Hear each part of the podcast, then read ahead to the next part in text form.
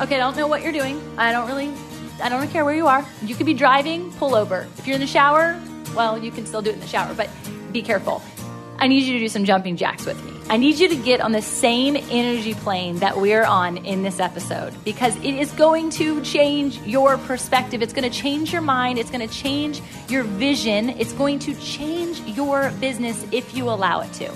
But if you're not willing to do the work, if you're not willing to take notes right now and get on this same plane, then I don't know what hope there is for you when it comes to actually achieving the thing you are uniquely designed to do, actually bringing that vision to fruition. This was a dynamic conversation. Bill Hauser is a dynamic human being.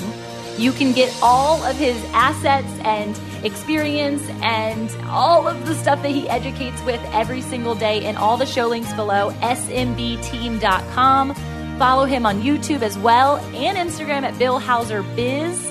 This is good, you guys. This stuff is what keeps me up at night and why I have the energy I do, because business is ministry. And if you don't have that mindset, if you don't really, really believe you can change the world, how could you ever be sold out to make one sale? Because that's out of alignment with your integrity if that's the case. I want you to believe as much as Bill and I believe. All right? I feel like I should bust out in a tune. I won't. I'm not going to do it. All right, get in the show. It's so good. Welcome to the Fit and Faith podcast. Fit is an acronym representing founders, innovators, and trailblazers who are looking to live a life wholly, fully, authentically, and truly fit. A space for us to connect on the raw, real stories of mind, body, and soul alignment of entrepreneurs and kingdom leaders. I'm your host, Tamara Andress, and this podcast isn't like the cookie-cutter interview experience. I've been coined the entrepreneurial rabbi, and so we do go there, unscripted. No matter how far, wide, deep, or high the there is, my desire is to see people rise from the inside out into their greatest calling by sharing their truest stories, talents, and tips. As a purpose activator and brand builder, I believe our successes and failures are derived from who and whose we are, not what we do. But strategy and vision are equally as important to the mission. So let's cut to the chase together and get fit in faith. All right, I don't care what level of business you're in. You could be completely startup making $0, or you could be in scale phase making $100,000 per month. Whatever it is, I have one thing I really care about for you, beyond the joy element, of course, is protection. Do you have contracts in place that are actually supporting you, whether you're going on a retreat or you're hosting a group program or a one-on-one? A lot of my clients don't understand that protection is one of the foremost ways that you want to just feel better. Even in the onboarding process, it really makes you look that much more elite in the experience. So do yourself a favor. Go to the show notes, utilize Lisa Fraley. She's brilliant and you actually get to talk to her, which I love. And so I hope this helps you. And if this is something you've never thought about, stop, think now, act now before it's too late. You want to be protected, I assure you. All right, I feel like I should be doing handstands or cartwheels or say, hey, what's up, Bill Hauser? Oh my gosh, that intro beat, like I was about to start freestyle rap. I wish that you would. I gotta get that energy. That's like a perfect intro freestyle beat. It makes me so happy. I could do so many moves to that I'd bust out if I wasn't sitting in a chair. Yeah. I have to bring the energy right out the gate, or I see the people in the green room and they're like, wah, wah. I'm like, come on. Bring it in hot.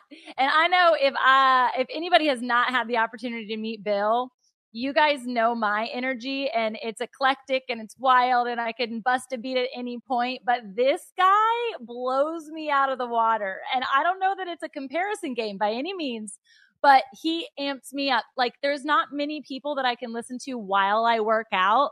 Bill Hauser is that person. He is incredible. You guys are going to have so much fun with him today. He's a marketing magician by name, but also by trade. He's a speaker, a motivator. He is a husband. He's also a dog dad. I know that just from Clubhouse and him chasing his dogs or something crazy in the background.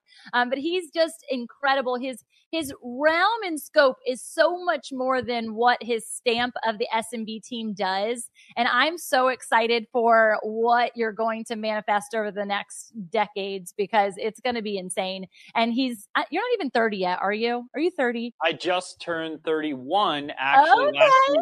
Yeah. Okay, you're getting into the 30s. I like it. Yeah. Well, Bill, I'm so privileged to have you here. Thanks for coming to hang.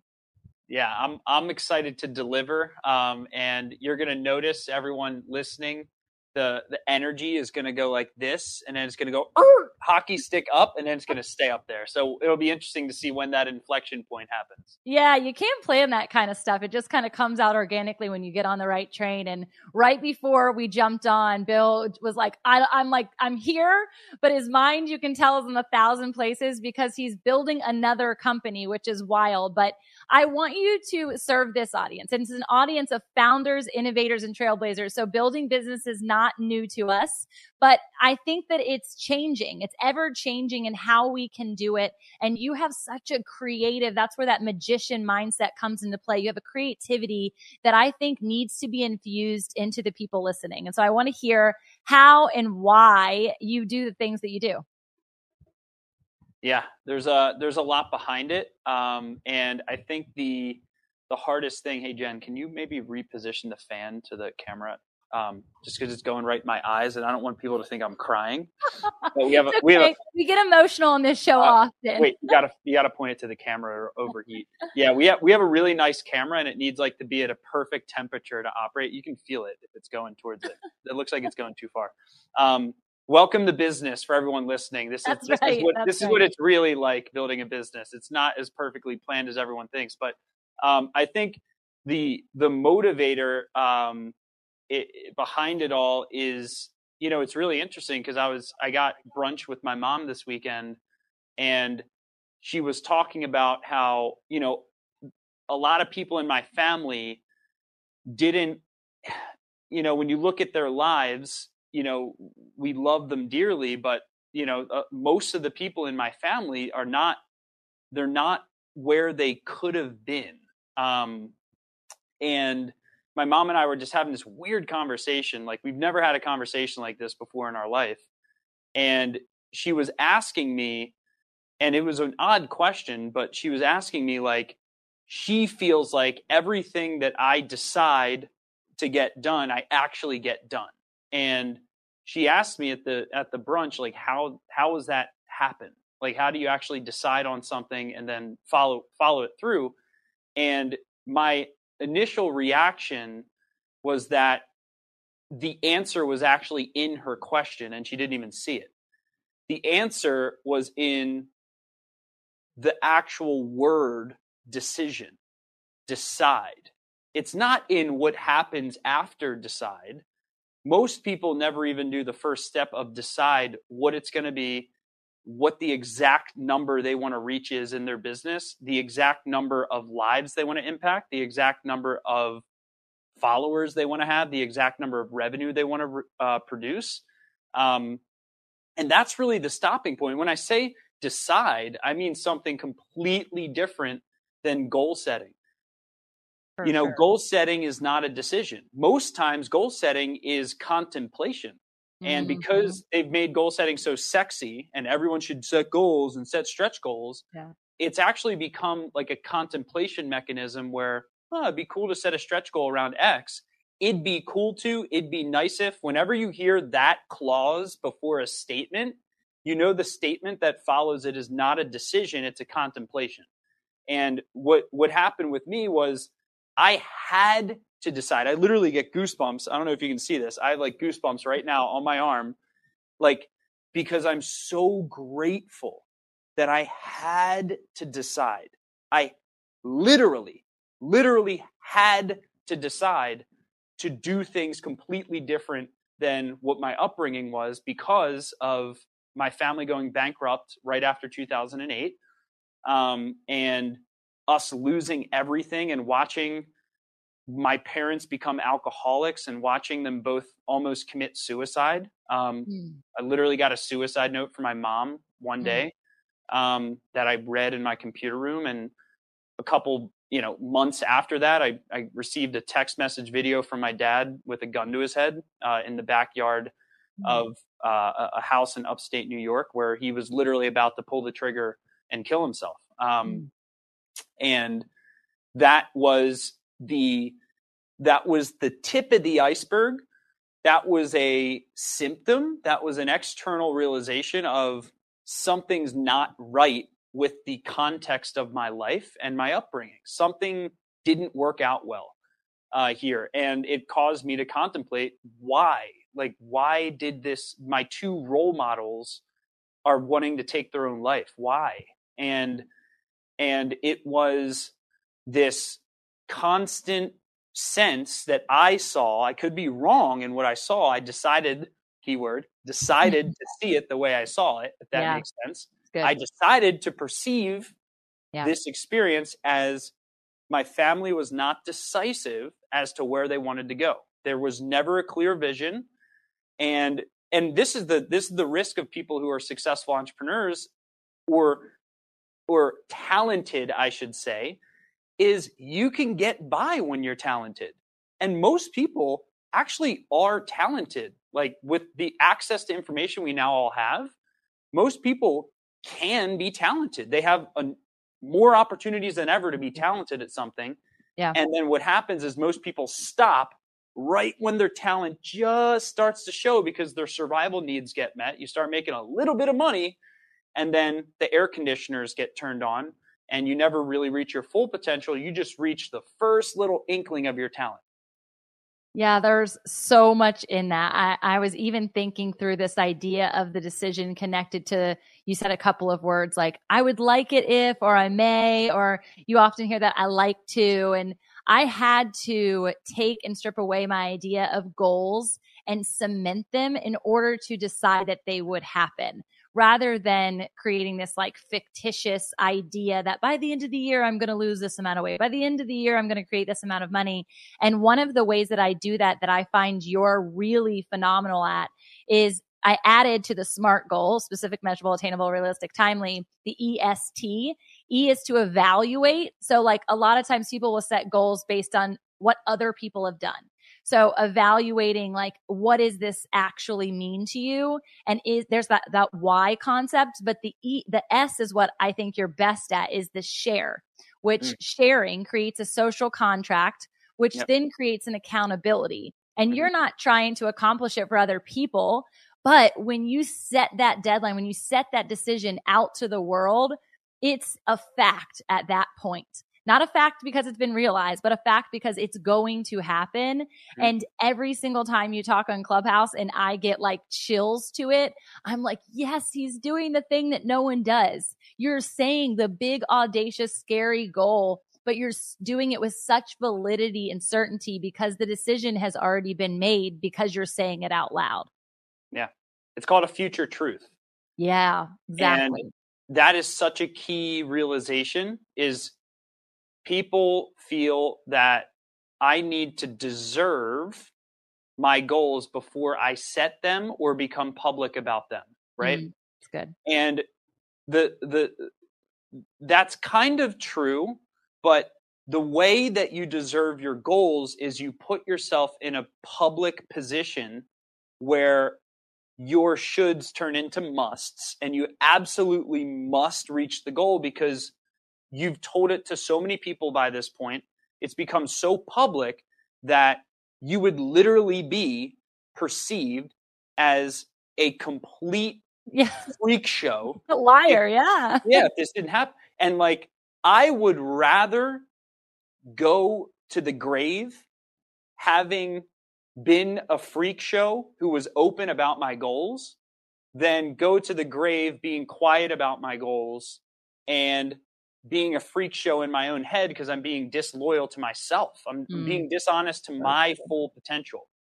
And I think there's a balance here, though. Yeah. The balance is like when someone says, I have $1 billion idea, right? A lot of successful entrepreneurs will smirk and kind of cringe their eye like this a little bit, because if the person doesn't have statistical significance or proof mm-hmm. of some track record, show me something, right, that can allow me to believe this billion-dollar idea, then it's really hard to believe that. And yeah, every now and then there's crazy lunatics who say they have $1 billion idea and reach it. But actually, I would venture to guess that if you were to study the language patterns of a Jeff Bezos or a Zuckerberg or even a Mother Teresa or a Gandhi or whatever. If you were to study the language patterns of people who made very, very huge cataclysmic shifts, most of them started with very specific declarations and claims. Like Mark Zuckerberg, for example, his first claim was, we are going to dominate college campuses with, it was called the Facebook at that time. And with the Facebook, we're going to create the top Facebook across college campuses. And that was his maniacal obsession. Until that got done, same thing with Jeff Bezos. Jeff Bezos, if you study his early shareholder letters, he's talking about, we're going to become the everything store for books. And then from his first to second shareholder letter, all of his language patterns changed because he exceeded all of his goals in the book category. And then immediately his imagination went, we're going to be Earth's most customer-centric company. And it's whole language pattern. Sell it all. Yeah, it's good. Well, and I, when you talk about that, I mean, that's what you're, obviously you're acting in this way every single day. And it also becomes an element of your team's dynamic as well, which is, I think, such a huge element of development for you, is that you decided the thing, but then you also implemented other decision makers. And a lot of people are fearful of that. I find it all the time in the business, especially like when people are first launching out, and you're kind of talking about this before from the element of like hiring a VA even. People, one, don't want to take the time. They don't want to fail in hiring the wrong person. They don't want to invest and then fail, right? There's like all of this like fear-based not actualizing what is supposed to be the decision for the outcome. And someone said earlier when I was coaching, they said, I have been consistent. And then after I decided that that wasn't working, I'm like, wait, hold on. You said you were consistent for a little while. That doesn't match. And so tell me about like the compounding effect that has happened since the time you were like, I decide this is what's going to happen, and how you've been growing essentially 300% year after year. So the first point I want to share here is that, like, when you were talking about people deciding to expand their team is kind of how you open this up, and how a lot of people feel resistance around making that level of a commitment to expand their team and actually take a piece of what they would have otherwise taken home as take-home pay and shell that out for someone else, or shell that out for marketing, or shell that out for any investment in your business, right? And I always have this saying, we don't learn from inaction, we learn in action. You learn how to hire the right people in the action of hiring people. You learn what works in marketing in the action of spending money on marketing. You learn what works in your business in the action of doing and actually investing in the thing that you're contemplating, right? We don't create a perfect hiring process before we hire people. We don't create a perfect employee training process before we hire people. We don't create perfect systems before we hire people. We don't create a perfect marketing process before we spend money on marketing. You don't create the process or the system ever before it. Now, if you want to grow 10% year over year, okay, go create the process first, right? Sure. If you want to blitz scale and double and triple your revenues each year, it feels like this. It feels like you have blindfolds on and you're spending all this money, and then you hear a car crash and you're like, you take off the blindfolds, you're like, oh crap, that didn't work well. I won't repeat that next time. And then you're back on blindfold, and then you look over here, holy crap, We got to do personality assessments next time we hire people. We got to do background checks. We got to do reference checks, right? So you can, and this is where books, I think, limit people, is because books, I believe, if you want to grow rapidly in your life, books should be used as just-in-time learning, not I'll get to it learning. So like the best time to read a recruiting book is when you're screwing up about recruiting and you're spending a lot of money on recruiting. The best time to read a book on marketing is when you're screwing up in marketing and spending a lot of money on marketing. Like, because there's pain associated with that area of your life. So you're actually going to absorb it and immediately roll it out. That's good. Well, it parallels to the concept of like when you have an emotion tied to an experience, whether it's good or bad, it actually imprints as memory, right? Yep. But if there's an experience, like my parents took me out of town all the time when I was little or camping, and I'm like, I don't remember any of it, right? Because nothing really high happened and nothing really low happened. And so it was just kind of like expectation of this is how your childhood is going to be. And I love that you put your hands over your eyes for those who are listening and not watching, because the next thing I wanted to make point over is everyone is looking for clarity. That is on everyone's, you know, marketing strategy right now. We'll give you clarity. And I just don't think that that's possible, because it really is clarity in action. It is clear. It's like you have foggy glasses. You've been gifted this vision. You've been gifted this thing. You've decided I'm going to walk this way because it looks clear enough.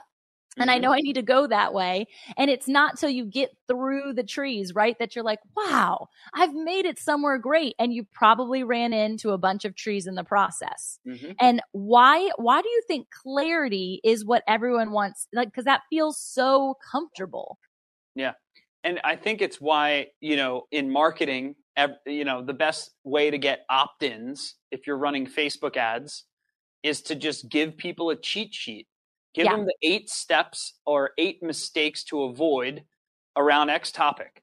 Why do people like that? Because it gives them a sense of control. It gives them a sense of there are 8 completable steps to this thing I need to conquer in my life. But the truth is everything is always a confluence of variables. It's never 8 steps. It's how your perception of those 8 steps at the minute you read them actually turned into an action plan. And then did you communicate those 8 steps the right way to the people that are going to help you execute on those 8 steps? And did you read step 1 differently than 18 other people read step 1? Like, there's so many variables. How much effort and money do you put behind these 8 steps, right? So people, they latch onto the need for clarity, because clarity is the number one antidote to fear. And all we're trying to do as human beings is navigate against fear in some way, shape, or form, right? So when we're looking for clarity, we're really looking for a reason, a logical justification to reduce the cortisol or stress hormones in our brain, which we can delude ourselves temporarily by reading an 8-step thing or getting the feeling of clarity. We can delude ourselves, and it actually works temporarily, but it more so limits your actions, because when you're not anxious, you don't take as much action. Anxiety is a good thing. And what I was going to actually flip on its head here is that if people fell in love with feeling out of control, and loving that feeling of being in the avalanche and feeling embraced by the snow as it goes over your body, or getting caught in a wave. You'll hear surfers say this.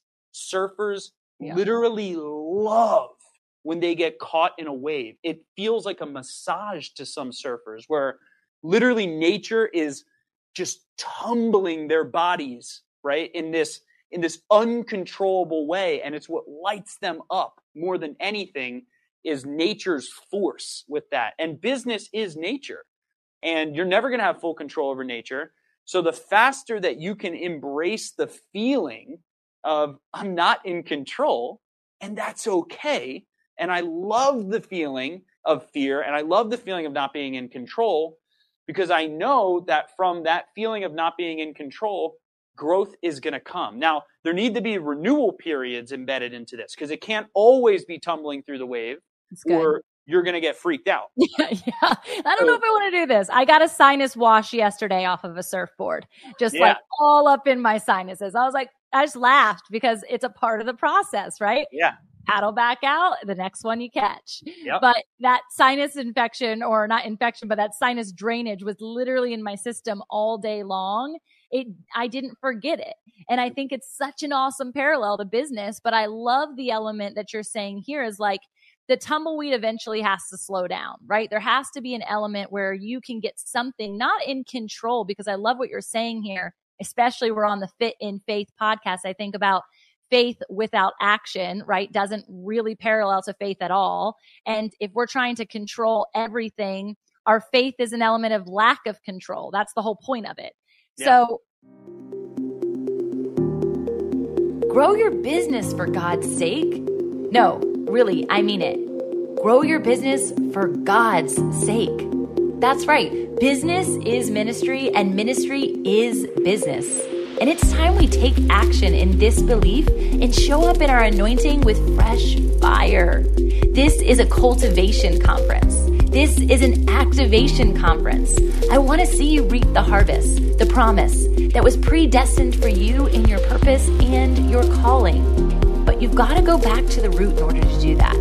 Come and let us water you so you can come fully alive and fully free every single day to make the impact you were born to make so others can also reap the legacy of your harvest forevermore. Let's do this. In Nashville, Tennessee, November 3rd through the 5th, you do not want to miss it. Get your tickets today at growforgod.com. That's right, and that's easy, growforgod.com. Can't wait to see you there. Hug your neck and grow together. What's the next step if that's the truth? Like, how do you get to that place of recognition where kind of all systems are on a reboot to get to the next level? Yeah. You know, I think when systems are on a reboot to get to the next level, I think you basically need to introduce more fear.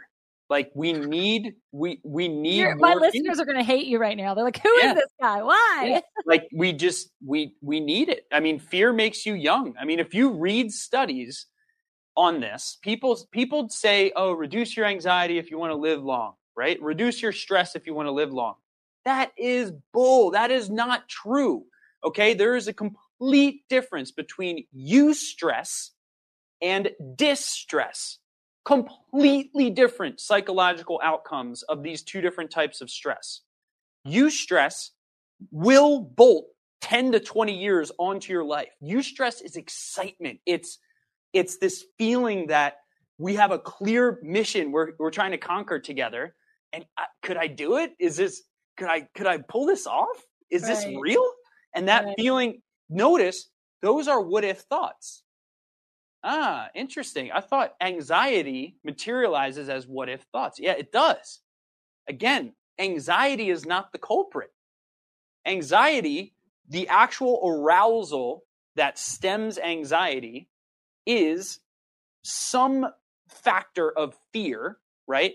And fear can be applied to positive outcomes. Fear can be applied to what if this business acquisition, what if this business acquisition doesn't go as planned? Okay, well, that's much more productive of a fear than what if someone points and laughs at me if I stutter while public speaking, right? The productive fear of what if this acquisition doesn't work out as planned, that can lead to adding millions of dollars onto your business if you solve that fear, right? Where education can come in, mentors can really solve fear. But don't lie to yourself if you're scared about something. Don't lie. If you're scared about hiring someone, face the fear in the face. This is what I do when I meditate. I watch the cloud. My thoughts are clouds. I watch the cloud come right across the front of my face, and I just stare it in the face. And I go, I'm scared of you. And then I just smile at it. And you know what happens is I found that when the human body sees something that it resists, and then what you resist doesn't serve you, the body will actually discard of that thought. And what most people do is they try to flood their mind with positive thinking, positive thinking, positive thinking. What I do is I stare the negative thought in the face and I'm just not affected by it. And I just look at it and I'm like, you're not going to control me. It's That's cool, man. So good. Well, the whole time you're talking, I'm thinking about the difference between the anxieties that you had mentioned or the stresses that you had mentioned. And ultimately the anxiety that rids people into a place of despair is like attaching themselves and their identity to that anxiety versus it being like you're showing us now an object outside of self that you can not, you're not attached to that idea at all. It's not who you are, whether it comes to fruition or not, it's still not who you are, which that's like so freeing for people. If you're listening and you're thinking about any element of fear or any element of problem, even look at the problem, face it head on. Don't own the problem as an element of your identity. Yeah. We need more things that we are worried and scared about that have positive outcomes tied to them. Like this new business that we're starting, I was telling you about before we started filming. Like, for example, today, we have to hold our first webinar about it. And I don't even know how to pitch this thing yet. And the guy that I'm working with on this business said, okay, let's get everything in check. Let's plan everything out. Let's do it next week, next Monday or Tuesday. And I texted him back and I said, no, we're doing this Wednesday, which would have been 2 days from now. And then as I'm writing the email to the clients of ours who said they were interested in it, I'm like, what the heck? Why am I waiting 24 precious hours? Tomorrow's not guaranteed. Yeah, you're just going to sleep on it. Right? You're just going to think about it for the next 48 hours. So I just said, it's happening at 5:15 tomorrow. And we scheduled the webinar and we sent the email and now it's done. The calendar invite's sent. There's no contemplating. So now my mind is in a much more productive state thinking, what's the minimum viable stuff I got to get across during this webinar? 24 hours, go. And you know what happens? All of the product launches I've done, all the webinars I've done, the best-selling events I've ever done, and I've sold tens of millions of dollars from stage. And all the best-selling events are when there's real last-minute excitement behind it. Like, it's really fresh off the press. It's not fabricated fresh off the press. Yeah. It's like, no. This literally came across my desk yesterday. I had no time to prepare anything, so I'm going off the top of my head. And if you're interested, leave a deposit of X, and we'll get you in. That will sell more every day of the week than waiting 20 months to launch whatever your idea is. Well, there's a massive attraction quality and people forget this part. I'm like, I promise you, if you are sold out, you are an organic magnet. Stop thinking that you have to be good at sales. You don't. Like, it's an element and you're phenomenal at it. But I've shifted my mindset towards it because I kept running into this problem and I want to sell. I don't want to be salesy, blah, blah, blah. And I got to the point where I'm like, that's not what I'm doing. First off, I am providing a crazy value and an asset as you bring me on to your team's development. And when I got very understanding of that and very confident in that, I don't have to sell a day in my life. I literally just get to show up. It's no different than when someone shares their hair care product. They're not selling you on it. They just believe in it because it works. And so shifting people's mentality into belief mentality, which is what you're doing. You're like, I believe in this so much. I didn't need to simmer for a year, right? I believe. I know it's going to work. And that certainty is what sells. Oh my gosh. You just hit it on the head. Yes, this is it. Yes. Like, you don't have to be good at sales. You need to just have more conviction than anyone else. Like, I was joking with Brandon, our COO, where, we had a couple of sales calls that came in that were really big clients. And I took one of the calls because it was going to be like a $250,000 deal for our company. So I just hopped on the call. I rarely ever do sales calls. And, what's funny is at the end of the call, I didn't ask for the sale, but I texted the guy follow-up information right after. I texted him again and said, hey, sent you this, had this person reach out, da, da, da. And then right after the next day, I texted him and said, hey, just making sure you got what I sent. And then later that day, I said, hey, I sent you this. Also want to add this in and do this. And da-da-da. I realized that what made me great at sales was not a script. It wasn't like some external lesson I learned about sales. It was the internal belief and the obsession attached to that belief that A, I believe in what I'm selling, and B, I am not going to stop following up with you until you believe what I believe. That's simple. It. That's literally it. And it makes it so much easier because everything that I've ever seen somebody sell connected to our company, they believe in it. But the thing is they don't believe in themselves. Mm. And so there has to be this perspective understanding. And I'm so curious, you had mentioned last week on Clubhouse and you brought him to life again today, the Invent and Wander, right? Invent and Wander by Jeff Bezos and the letters that he created. If you're a stockholder reading one of those letters, you would be like, holy, what is this man doing? But he was so certain. He was so confident. In 6 pages, he could get a year's worth of content from last year and the projection of the next year. And it was just like so final. That is the finale like that I want so many people to have every day, no matter what you're doing.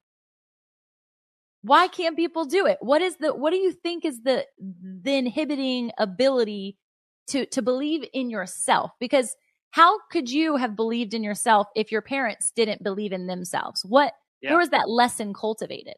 Oh, I think I've never been asked this question before, but like, I think the way that first of all, the setback is the solve, right? So your question, what is the thing that holds people back? The setback from people having that level of self-belief, solving the setback is the solve in and of itself. If you can identify the setback and solve it, you will have the conviction that you need. For me, the way that I generated conviction, which is also known as self-belief, like conviction in my own dreams, ideas, and what I'm capable of, is I actually have a formula for generating conviction. I don't wait to hope that conviction is going to come. I have habits that self-perpetualize and generate conviction. So my conviction habits is every morning I write down all of my goals and I write down 5 things I'm grateful for and my purpose statement. And then I, like a weirdo, pace around my kitchen or my balcony and I read the Think and Grow Rich major definite purpose statement out loud. I've done that every day for over 6 years now. And that's how I generate conviction is I recite out loud, verbally, and through written word, both, not one or the other, not just verbal affirmations, also written word, not typed, written word, pen, hand, notebook, every single day so that I get a neural connection to the writing of my goals and I get a verbal connection to the statement of my goals. All of my goals are stated in the present tense as though I've already reached them. They usually start with the word I or SMB, which is my company. I reach X, SMB has X, right? So there's a clear identifiable unit attached to each of the goal.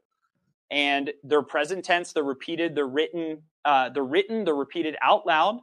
And then here's the important part is they have definite plans attached to them. A goal without a definite plan, I'm so hesitant to say definite plans because people could take this as, oh, cool, he's giving me a permission slip to plan. No, right. No. I'm saying a definite plan is on the back of a Post-it note. Yep. My coach, Cameron Hurd, always tells me, he says, if you're a high visionary, all you need for a plan is scribbled bullet points on the back of a Post-it note, move on. So true. And then the distance between that scribbled plan and when you make the first gut-wrenching commitment will be the top indicator as to how fast you reach that goal that has that plan attached to it. Gut-wrenching commitment. How fast between that plan and you spending the money associated with it. How fast with that plan is something calendarized in the calendar, right? And how close to that goal is the result that you want from that goal, which will come from those commitments. Commitments are made in two places, the wallet and the calendar. Show me your transaction history. Show me what's in your calendar. And you don't have to tell me what you're committed to. I will report back to you what you are committed to. People need to hear this because there are so many elements of, I just got finished listening to the 4-Hour Work Week, and I was really enthralled with the first probably like 5 chapters. I'm like, this guy's got it. I'm on it. I live every day like I'm retired, all this concept, right? And at the end, I'm like, this is not actually the way that's going to get me to where I want to go. Mm-hmm. And I think a huge element of that is that people are not willing to put in the time or put it in pace with where they can actually get, right? They're constantly either outrunning themselves and they're running themselves in circles, which mm-hmm. then puts them into a state of overwhelm and defeat and burnout, or they're just slow. They're not that sticky note concept to where they're going to go. They just simmer in ideation land and that plan isn't there for them. How do we help people execute? Yeah. Again, you got to be scared out of your freaking mind. Just go back to being scared, people. Yeah. Like, this is so simple. And the reason people are meandering around is because they're not pulling out their wallet. Yeah, that's huge. Investing in themselves. If you were to hire a $50,000 coach, like I did for public speaking, like when I hired Myron Golden to train me on public speaking, love him too. I had to shell out his $155,000 mastermind. He gives you $100K scholarship where he'll do a joint venture with you on one of your events to pay for that. And you know, I had to shell out $55K like upfront for him. I had to, I do that over 10 times a year with, you know, what I spend on personal development. And like, that's it. When you spend money on yourself, on personal development, on courses, on mentors, it creates the desire. It's called pain of payment. So psychologically, pain of payment is what people call buyer's remorse. Right. And what most people don't see is the other side of buyer's remorse, which is called motivation of reward. Ooh, so when you spend money on something that can benefit your life, people look at that as buyer's remorse. They don't understand they are more motivated than ever at the point when you've spent money on something to benefit your life. You are more motivated than ever, than anything else, even more motivated than a public commitment. You're more motivated than something in your calendar. Number one at the top of the list is pain of payment. What you spend money on, you value, right? The heart follows the pocketbook, okay? The pocketbook does not follow the heart. The heart follows the pocketbook. What you invest resources, think about this. 10,000 years ago when we were in an ice age, okay, resources were all we had to trade. We had animals, we had utensils. I'm going to trade you 2 of my whatevers for 3 of your whatevers, right?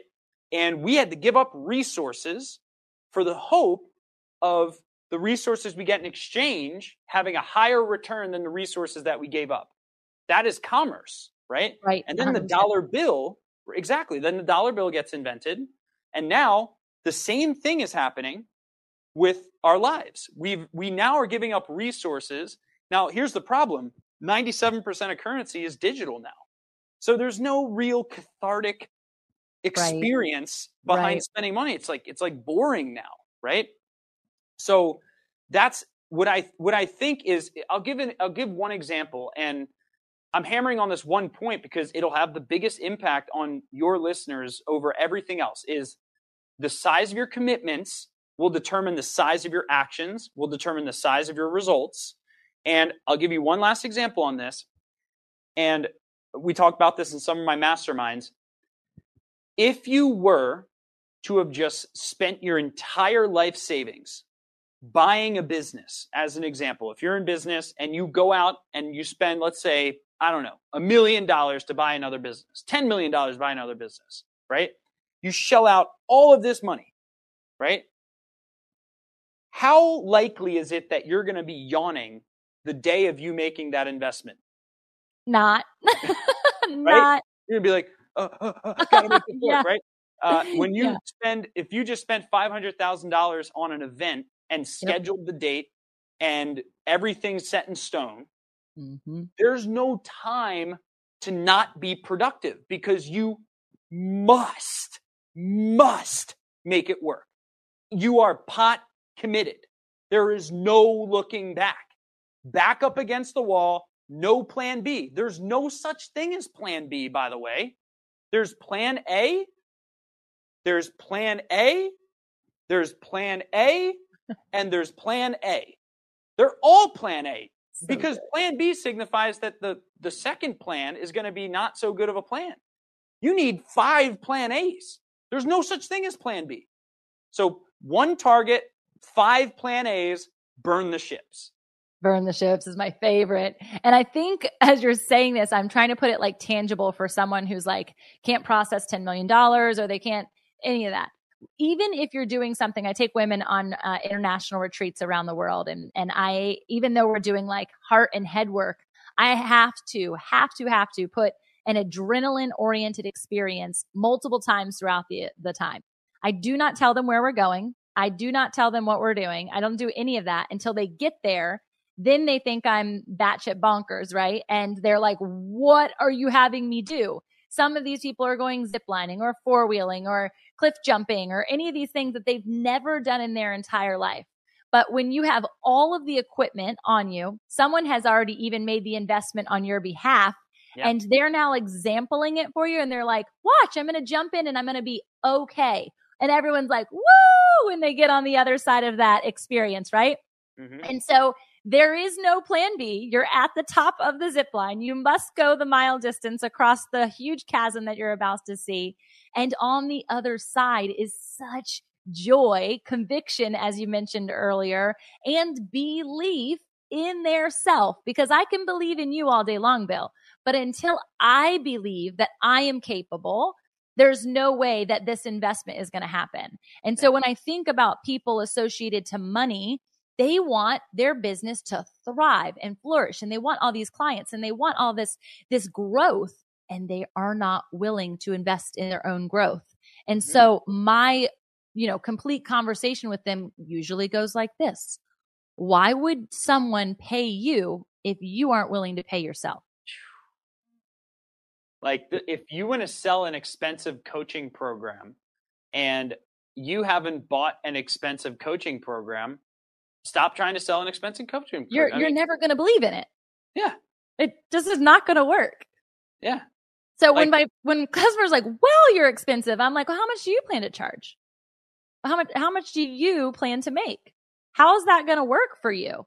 Right? It's actually a really fun mind game, but until you can play it yourself, you have no grit, you have no grace even in that space when it comes, especially to the coaching world. Yeah. Practice what you preach. Everyone should, in today's document, don't create social media world. Gary Vee, who I've interviewed a couple of times, he always talks about how you document, don't create content, just document. He has videographers following him around everywhere. And I think all people, Brian Tracy, who I've interviewed a few times as well, he says, operate as though the whole world is watching you 24/7. And every action that you take is public on TV for everyone to tune into 24/7, 365. Every single thing you do, except for private activities, right? Right. But the point is that we are in a mode of society right now that is unlike any mode of society ever in the past, where the people who succeed the most are role model leaders. They ask nothing of their followers that they would not do themselves. And they are so transparent. What is the number one word, according to Glassdoor, that companies surveyed that have the longest standing activities shared? and it's the word transparency. The companies that stand the test of time, the leaders that stand the test of time, they are the most transparent people on planet Earth. Why are they transparent? Because they have earned the right through their habits to be themselves and be public about it and have nothing to hide. You don't wake up having nothing to hide. You earn it. You earn it through your habits. Yeah, that's good. So how do you start? You start now. You start now asking yourself this key question. I always ask myself this when I meditate. I did it this morning when I meditated. I always ask myself when I draw like a blank in my meditation, I ask myself, what would the 20 years older me value today? I always ask myself that question. So I'm 31 right now. What would the 51-year-old me value today? What would the 51-year-old person agree? Yeah, you should have worried about that today. That was a good use of your time today. That was a valued use of your time today. Because oftentimes we're so in the immediate gratification world that we wake up with blindfolds on and we wake up and we didn't make much progress in our lives. Because we are trying to continue the past rather than explore what's possible for us in the future. It's more comfortable. Comes back to your first point, which is the need for certainty, the need for a plan, the need for clarity, right? It's easier to milk out what once worked. It's harder to, this is how people grow, it's harder to systemize what worked, delegate what worked, make someone else responsible for that piece that worked, abandon that part of you, which creates a temporary identity crisis, which everyone needs to become really good, by the way, at identity crises. Like, embrace them. Get used to identity crises because it means that you're upgrading your identity like a software program would upgrade, right? So good. So we got to push this away. Like this thing that once worked, what got us here won't get us there. Okay. Now let's pioneer something new. Let's go get battle scars again. Let's go test this. And hey, piece of it will work. Great. Soon as it starts working, yep, that's exactly when you need another identity crisis. It's exactly when you need to step away from that thing, systemize it, delegate it, and move on to the next thing. Well, and as you were saying that, it goes back to a question I was pondering as you were talking about the way that you write down and then speak out your goals, is how often are those associated to person's names within your company?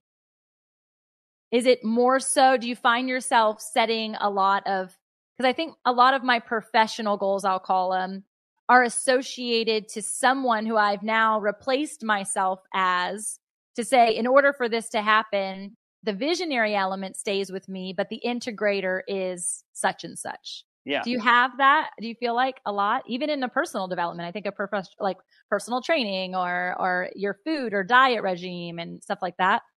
So for me, there's no other names in my goals. Personally, I would label that as part of a plan. Yeah. Like if it includes someone else's, but my goals are very big goals. Like the ones I write down every day are not typically, I want to do this next quarter.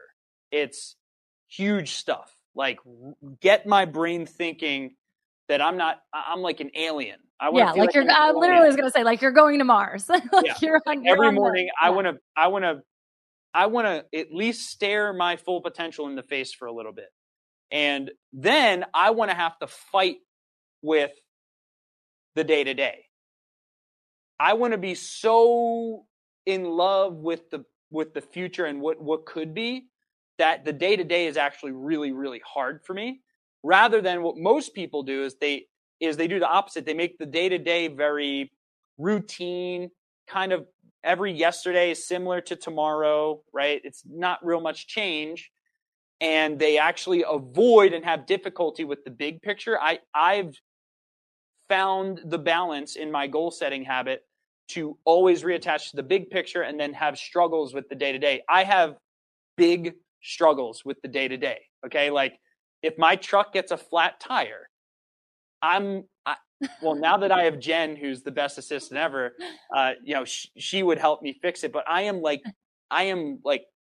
paralyzed. I mean, if I run out of hair product for my hair, I will not buy it for months. Like if I won't buy clothes unless I'm forced to. Like, I mean, I'm so focused on where we're going that I am like completely inept at anything day to day. I think that's awesome. And it brings me back to like, when are you getting your documentary crew? When are you going to have the crew to follow you around? Because before I sat down in the chair, I was like, whew, this is like my weaning hour. I'm usually done by 4, right? And with my kiddos by this point. And I'm like, I'm about to get on a podcast with Bill Hauser. My private time was jumping jacks. Because I was like, if I yawn during this podcast, I'm going to be so pissed at myself. Yeah. This is the type of energy you have to bring to experience all the time. And while this is like an in the moment experience, I know your mind is probably thinking to tomorrow afternoon and all those big dreams. I want to help people come with like a kind of a mic drop moment at the end here that's unplanned, but what sound advice would you give them to get back to the heart of what you feel humanity needs to exist in as an entrepreneur? Yeah. The heart of entrepreneurship. The heart of entrepreneurship is visions and unique abilities aligning. So if every person was clear on 2 things, not 3, not 5, 2 things, their vision and their unique ability, the whole world would be a better place. Vision is where you will be in a certain time date in the future, like 3 years, 5 years, 10 years, 20 years. What will be true for you? 3, 5, 10, 20 years, right? What will be true for you? Personally, professionally, financially, in business, in spirit, in family, right?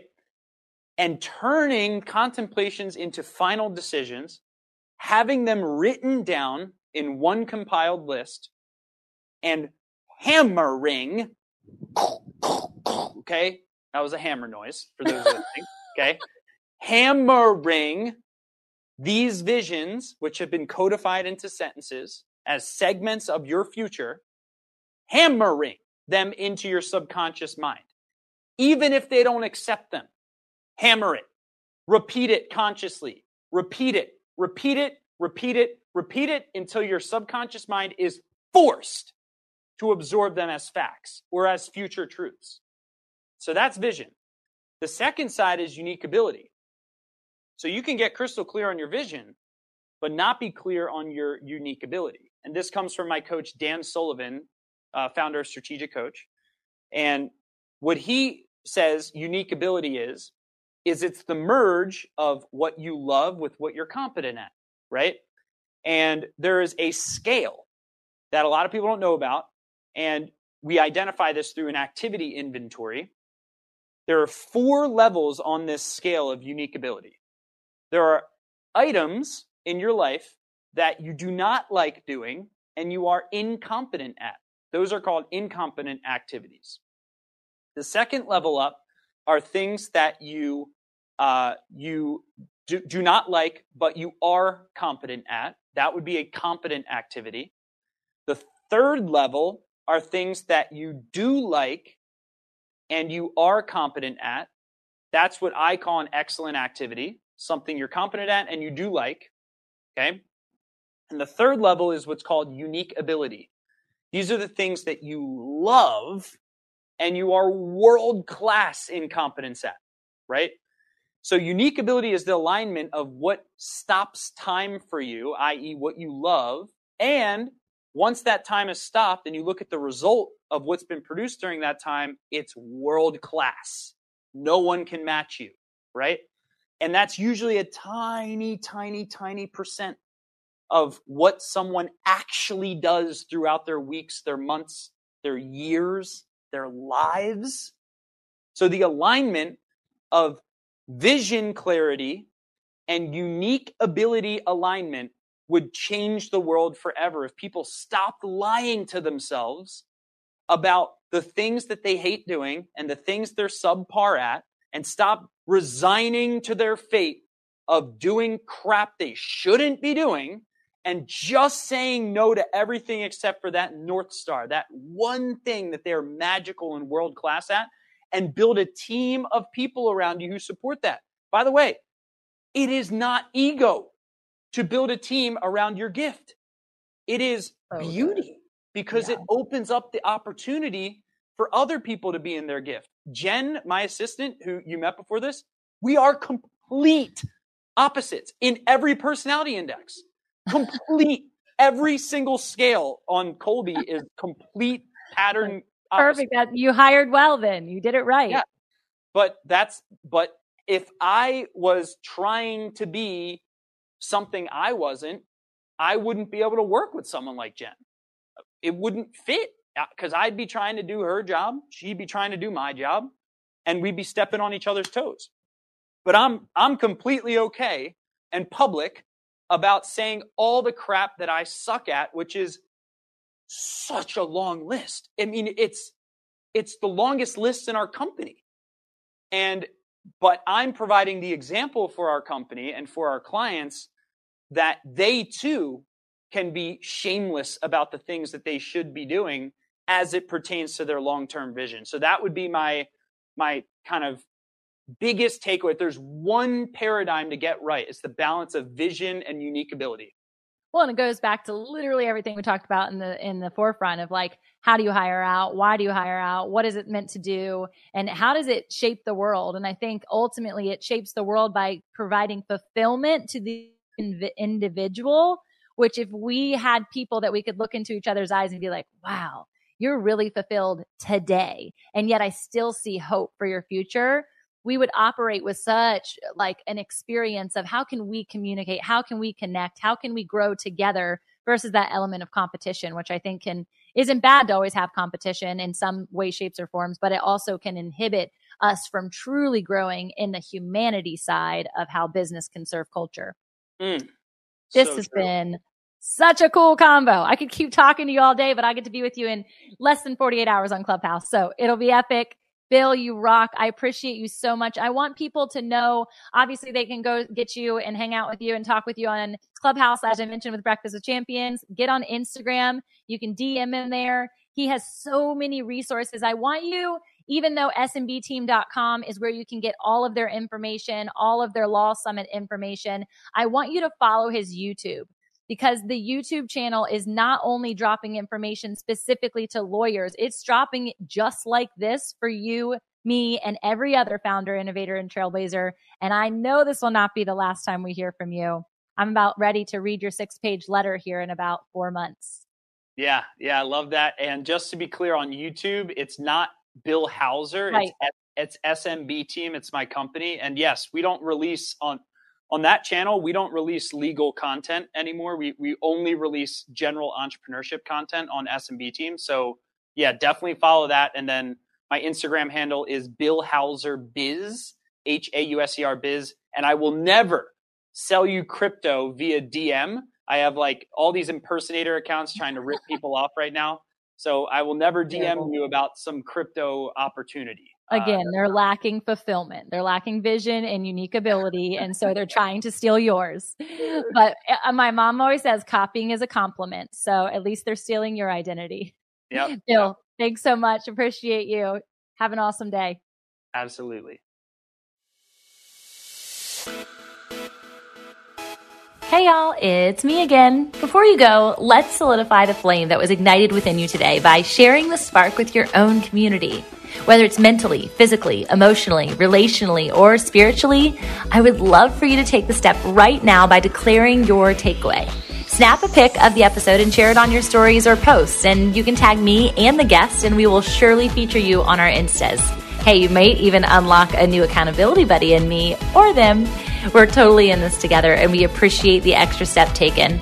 I would be so grateful if you even took the extra step, come on, give me that extra sauce, and leave a review on iTunes for the podcast listening app that is of your choice. I'm going to be featuring your thoughts, in fact, and it's going to be so fun in upcoming episodes. So you'll not only hear your name on the show, but maybe even your passion project or whatever big shout out you want me to make. So please, as a fellow writer, leave some words that I can attest to, and I can't wait to read what you have to say. Thanks again for being a loyal listener, and I hope to meet you in person soon at one of the events that we are speaking at or hosting. And I say we because the Fit and Faith team could not do this without you. Until next time, blessings over your joy, health, wealth, and wholeness. This is the Fit and Faith way.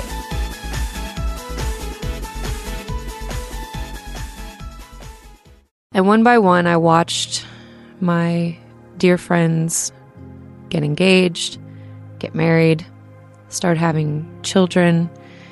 And especially as a woman, I felt like there was a certain timeline that these things needed to happen in my life. Charity Gale shares a personal testimony on The Walk, a podcast for worshipers. Join us weekly to hear songwriters, worship leaders, filmmakers, and other creatives tell their stories in the form of a devotional. The Walk can be found on lifeaudio.com or your favorite podcast platform.